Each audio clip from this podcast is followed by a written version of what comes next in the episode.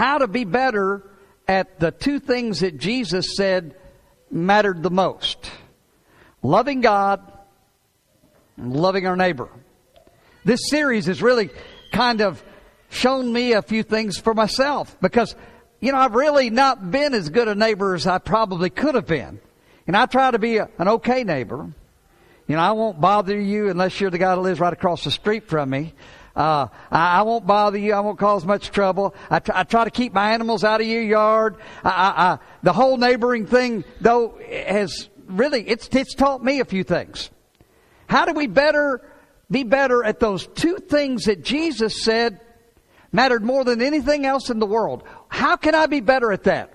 And you know, we, we talked about that thing that Jesus said was the most important to, to love you, the Lord your God with all your heart, with all your soul, with all your mind, and to love your neighbor as yourself. How do I love God and love my neighbor like God has called me to do? And I suppose if we were just straightforward, we don't mind picking and choosing the things oftentimes we, that we'll do.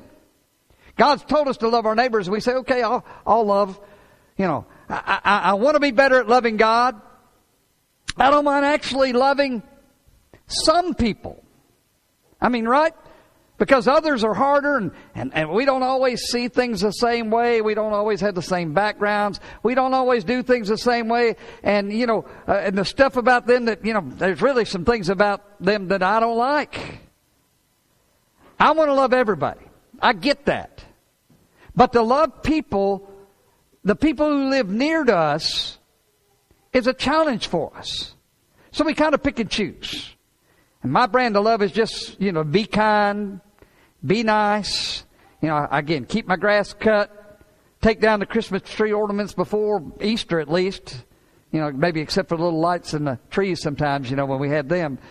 But, you know, the book of Acts, the writer tells us this.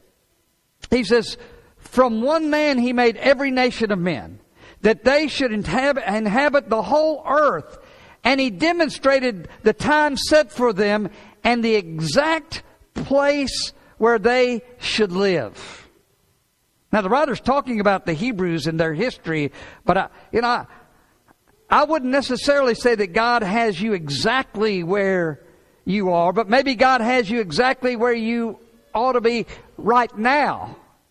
In that place, in that apartment, in that dorm room, that neighborhood that you're in. God has you there for a purpose. Maybe right there in that place is where God wants you, wants to engage you to show and to demonstrate His grace. Now you've heard us talk about what Ephesians chapter 2 and verse 10 where he says, you are God's workmanship created in Christ Jesus unto good works that he said he prepared in advance for us to do. In other words, God, as a part of His story, is counting on you, writing it through you, of the things that He has going on the very, from the very first time. To, to a God who loves them and showing them. Maybe He wants us to connect with those people and see them for yourself. Now, how is it that we can be a good neighbor? Well, we're pushing on that individually here. We, we try to do it corporately here. I mean, like providing our building for different things when people need them. On the Girl Scouts, you know, oftentimes meeting our building. We we've had different groups that that need us. Even the courthouse has used our building. Different organizations have used our building, and and and and we one of the first things we did when I got here is we went through a process through the Red Cross that if there's a natural disaster in Allen County, that our building will be one place. Matter of fact, we're the first church in Allen County to become a, a disaster center after they did some more research, after they affirmed us, they got to doing some research and, decided, you know what, we are it. now they encouraged some others to get involved.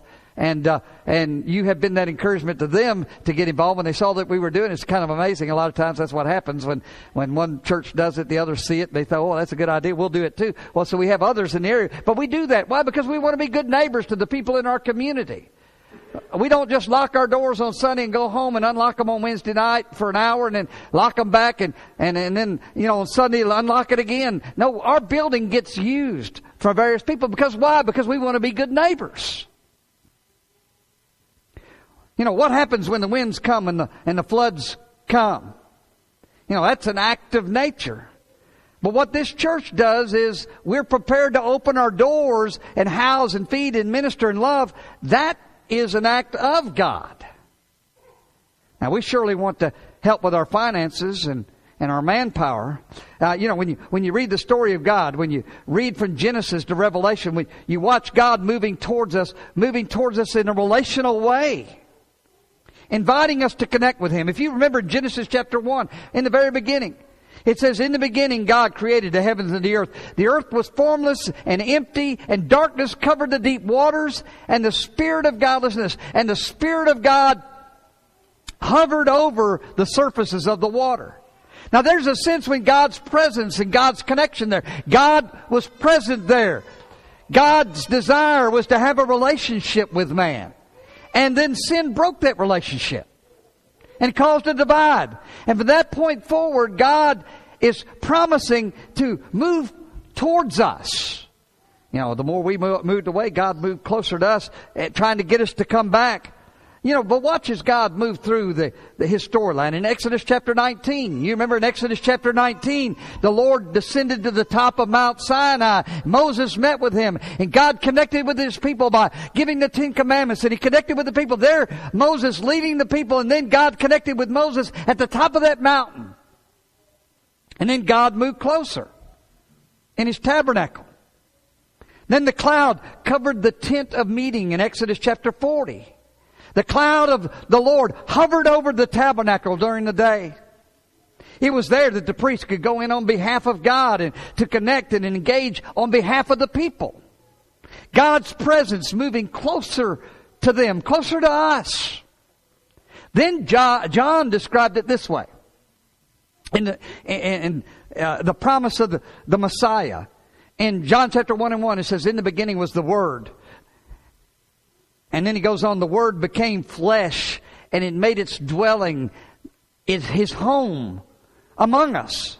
We have seen his glory, the glory of the one and only, who came from the Father full of, of, of grace and truth. And I, I love how Eugene Peterson paraphrased that. He said, God moved into this neighborhood. There was a sense in which God was now connecting with us even more on a personal basis. In the beginning, He hovered over the waters, and then, then He, He connected with Moses in Mount Sinai, and then through the tabernacle, the cloud that followed Him, and then Jesus came and tabernacled with us, lived with us, moved into the neighborhood. So God has moved from hovering in Genesis to 1 Corinthians chapter 3 and verse 16 where it says, Don't you realize that all of you together are the temple of God and that the Spirit of God lives in you? Now he's really gotten up close and personal, hadn't he? God has moved from hovering to in you. And you and I provide something. The best opportunity for others to see His grace. They can see God through us drawing closer. For others to experience God's love in their life. And that happens when we get connected in our neighbors' lives. In, in the 1990s, researchers, marketers coined the term cocooning in our society. And it is so big. And, and it meant that we started building our fences. You know, we, we, our yard is fenced in, the backyards are all fenced in, and, we closed our garage doors down, and, and we stuck our earphones in, and, and we watch our movies on a DVD player, and we, we stayed in our houses more. And a lot of times what happens is, you know, our lives are we, we get up in the morning, we, we take care of our business, we, we go into the garage, get in our car, open the door, drive off, we come home, we, we, uh, we open our garage, go back in. If we're out at all, we're in our fenced in backyard. And we don't have the connections that we used to have with the people around us. And so, you know, what, and then they come up with the term super cocooning, where technology somehow has created all these connections, and yet so little relationship depth. Now, it's amazing to me. I mean, you, especially with our younger people today, you can go and let's, let's all go hang out. And we'll go to the restaurant and there might be five or six of us there and you look at the table and, and, and they all, every one of them will have their cell phones out. And they're looking at their cell phones Now we're together, but they're, they're connected with the people away from them on Facebook or whatever, social media, whatever realm that they choose to use, rather than be right there in the moment with the people that they're with. And we have gone from super uh, cocooning, you know, even with our kids, you know, uh, the kids, rather than have a relationship with kids, we'll just hand them an iPad. And so we don't have these relationships. And here's the question. What I'm going to, you know, I, we're going to ask you to do some basic things to move from, again, as we talked about last week, of head knowledge to heart knowledge. Are we getting to know our neighbors? Now, here's a little exercise. You have your house right here in the middle. And if, if the PowerPoint was working, you'd see the house in the middle. And there's the eight, most of us have, you know, if you live in a neighborhood, you have eight homes around you. You know, the eight closest neighbors you have are in your apartment or your townhouses or your farms or whatever. Those eight people. You know, the one in the front, the one on either side there, the one on either side, and the ones behind you, that kind of thing. And here's the question. Do you know their names? Now, as I wrote this, you know, I, I, as I was thinking, of putting this together, I was thinking, you know, I'd fail in this area somewhat. Unable to name the names of the people around. Now, I, I know most of the people around me. But I'll be honest with you, we've had some people that's lived right behind us for about two months now. I didn't even know when they moved in, be honest with you. I've never seen them outside. And, uh, and uh, I understand it's a woman and her kids, but I'm, I'm not sure. I've never seen them. But two months, I'm not connected. I, I usually go over and introduce myself if a neighbor comes in, but I didn't even know when they moved in. So I, I kind of failed in that area, but, you know, I'm one of those, you know, though, when I go out a lot of times, rather, you know, hey, brother, hey, neighbor, you know, hey, guys. You know, I, you know, I, I read it this way. We want to move from hey, neighbor to hey, Nick or Jane or John or whatever it is. That's what we need to do. Because your name matters, doesn't it? You know, it's interesting to me in, in our in our, our our society in our neighborhood here a lot of times that people will even tell me, you know, they'll say, you know, they, they'll say, "Hey, preacher." Hey, preacher, you know, you know, I've got a name, believe it or not. And, but you know, a lot of times they don't want to care enough to even learn your name. And, and but I, I'm afraid that sometimes I do the same thing. And, and do you know anything about your neighbor? Any of his history? And it doesn't count if you say, well, he works for Mr. Fix It Flush because it's on the side of his truck. Uh, you know, that doesn't count. Do you really know anything? But, you know, uh, do, do you know anything about your neighbors? Jim Collins from Good to Great said, when he was a young professor at Stanford, he went to his mentor and he said to his mentor one time, he says, how can I do a better job? How can I become a better teacher? I want to be a better professor. And he said the answer gave him insight that changed his life. He said that his mentor said to him, Jim, you work really hard at being interesting. I think you ought to be more working harder at being more interested. And there's a difference, isn't there? Are you the kind of person who walks in the room and goes, here I am? Or are you the kind of person who walks in the, in the room and says, well, there you are and I'm so glad you're here today? We need to be those kind of people who look out. How is it that we could be more interested in our neighbor? How can we do that? Well, we're going to look at Luke chapter 7, 36 through 48. If you have your Bibles, I know, you know, on your phones or whatever, I know I usually put it up on the board there. But if you have your Bibles, look in Luke chapter 7, verse 36 through 80. You know, where Jesus is asking Simon, Do you see this woman? One of my favorite scenes is this scripture. It's found in Luke 7, starting in verse 36. Jesus is invited to a meal. In fact, you look at the book of Luke, it's oftentimes that Jesus is either going to a meal or at a meal or coming from a meal, if you look at the book of Luke.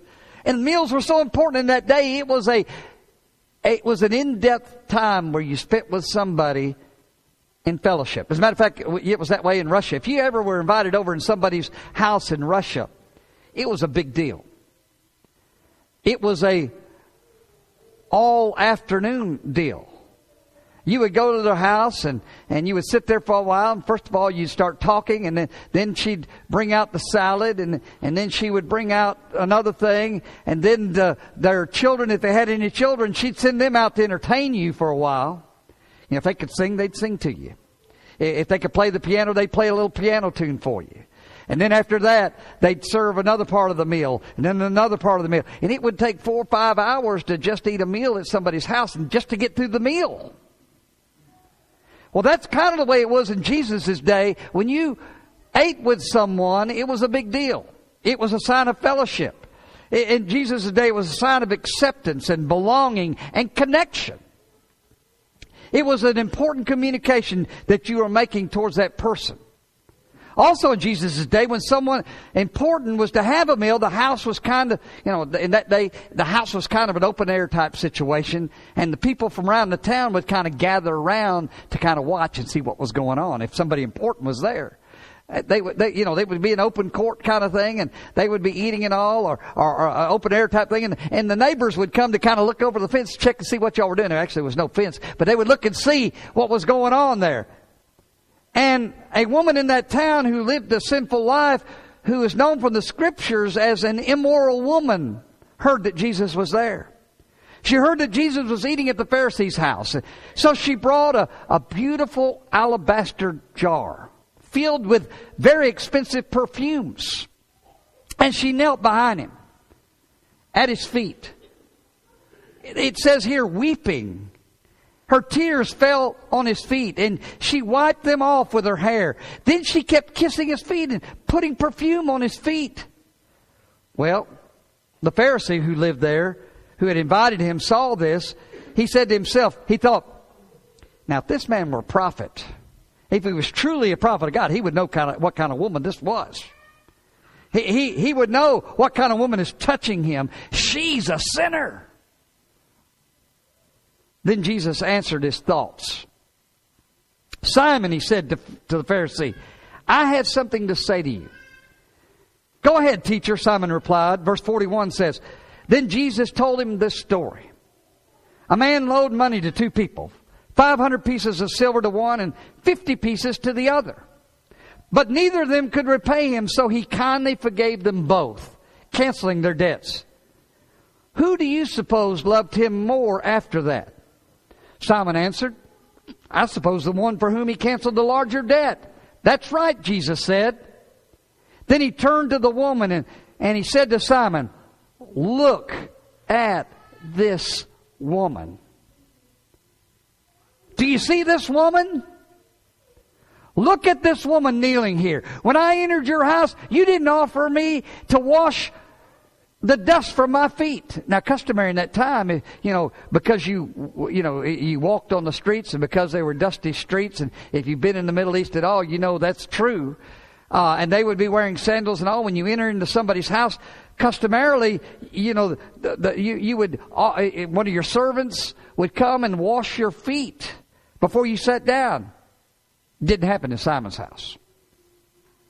But she has washed them with her tears and wiped them with her hair. You didn't greet me with a kiss. Again, a traditional greeting that they would have in that day. If you came into someone's house, your traditional greeting would not be a handshake like we do here. It would be a kiss on the cheek. Oftentimes both cheeks. And something Simon didn't do. But from the time I first came in, she has not stopped kissing my feet. You neglected the courtesy of olive oil to anoint my head, but she has anointed my feet with rare perfume. Jesus is saying, This woman has done all these things to welcome me that you didn't do. That you should have done. If you was a good host, that's what you would have done. Now, you see this woman? You know, I felt a lot of I tested my time. That's why I wear glasses. Know, I almost got to the point one time where I memorized the middle line, and I had it memorized. You know, the problem is, uh, you know, you had to point me where the wall was. You know, I didn't have my glasses on. You know, but I failed a lot of eye tests. I've also failed sometimes to see people right around me. Sometimes I see their stuff. Sometimes I see the things about them. I, am good at categorizing. You know, worse, worse. There have been times I just hadn't even seen them. Simon, what do you see? This isn't some eye test. It's, it's obvious she's in the room. But Simon, what do you see? You see her clothes. You see her life.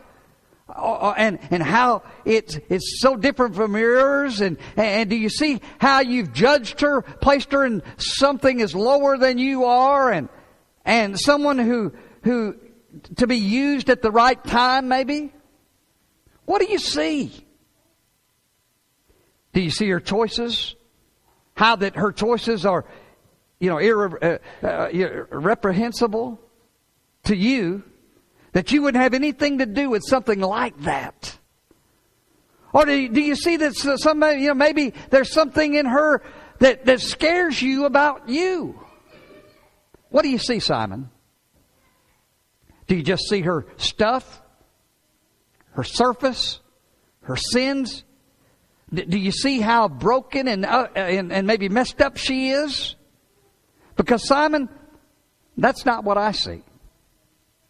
Simon, here's what I see I see a little girl who's loved by the Father, who maybe experienced some pain or abuse or, or made some bad choices, and now she's kind of beat down and bruised. But Simon, I don't see that. Simon, what I see is someone who is as loved and as valued as you are. That's what I say. Because here's the biblical truth. You and I will never lock eyes with anyone, anyone on the face of this planet. You and I will never lock eyes, including our neighbors, who's not loved as much as we are. And we need to understand that. And so, what do we see? So we want to help us to connect to our neighbor because you know, when we get connected, when, we get connected, we see them, we see past the stuff, past the differences, past the things that separate us. We need to look deeper into people's lives. Do you understand why they're where they are? Do you understand that they are someone who's loved by the Almighty? That, that, that you know, do, do we see them? Can we see past the, the things that separate us? You know, they, you know, they may be one thing politically, me another. They may, I certainly may have a different job than I have, live, come from a different world than I have, different education than I have, different economic upraising than I had, different values than I have. Can I look past those things in my neighbor? And say, despite all those differences that we have, we are loved by the King. We are valued by God. And therefore they should, we should, he should be valued by us. Do you see your neighbor? I'm going to tell you, in this day and age, and the things that we have, it's difficult. You know, I, I tell you what, in working in emergency services, you know, it's a shame sometimes that we go into a house and someone's been dead for a month and nobody knew it. But we hear about that all the time.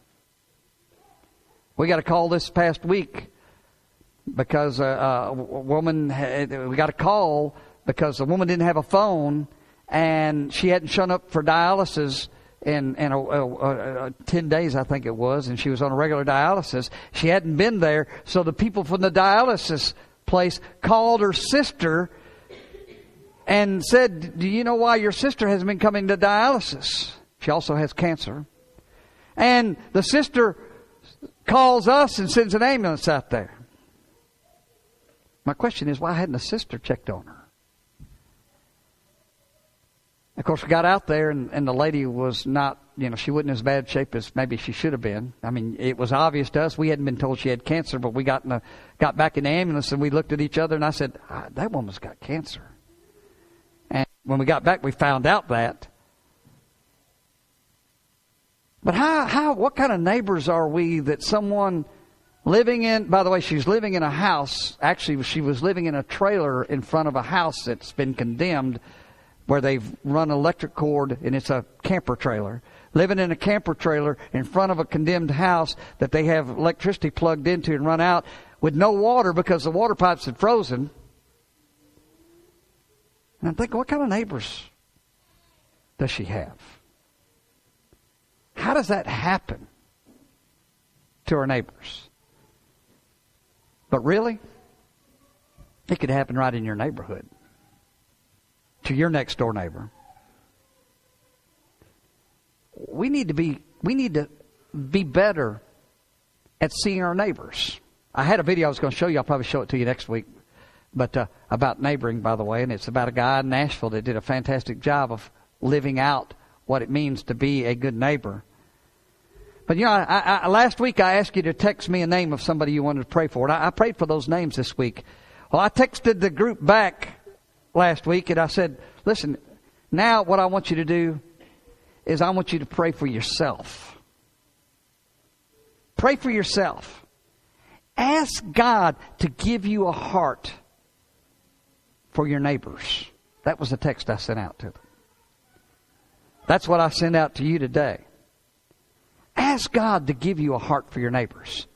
Don't be like that Pharisee that sits around and says, hmm, uh, that person just doesn't fit within the kind of people that I hang around with. But really seeing people.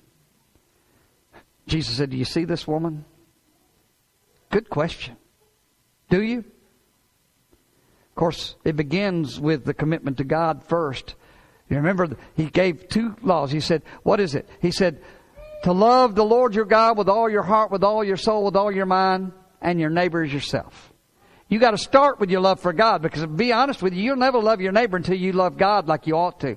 If you don't have a relationship with God, you're never going to be the kind of person having loving relationships that you can. There's no greater relationship than the relationship between you and God. And if that's broken, then you're not right with anyone, including yourself. So you start there. And if you believe in Christ, willing to turn for your sins, confess your faith, be baptized for the remission of your sins, then God can forgive you of your sins. You can, you can renew that relationship with God and you can love Him with all your heart, soul, mind. Part of loving Him is obeying Him. And then you can love your neighbor yourself. Now we've been talking about the Ten Commandments on Sunday nights and, you know, I, I was thinking about that and there's nothing about the Ten Commandments. And he says, matter of fact, all the law and the prophets are wrapped up in these two commandments loving God and loving your neighbor. Everything you do will come out of that. Will you? You may be here today not a Christian. The first thing is to get that relationship with God right. You may be a Christian. Then the next thing is, how good a neighbor are you? Do you love your neighbors yourself? Now again, it begins maybe with, you know, some of you need to learn to love yourself. Maybe the reason that you have such a cynical attitude is you don't care much for yourself. And I believe that's because you don't have a right relationship with God. But if we can help you renew that relationships, I want to encourage you this morning to come. We'll pray with you and for you. If we can help you, come as we stand. We offer the invitation.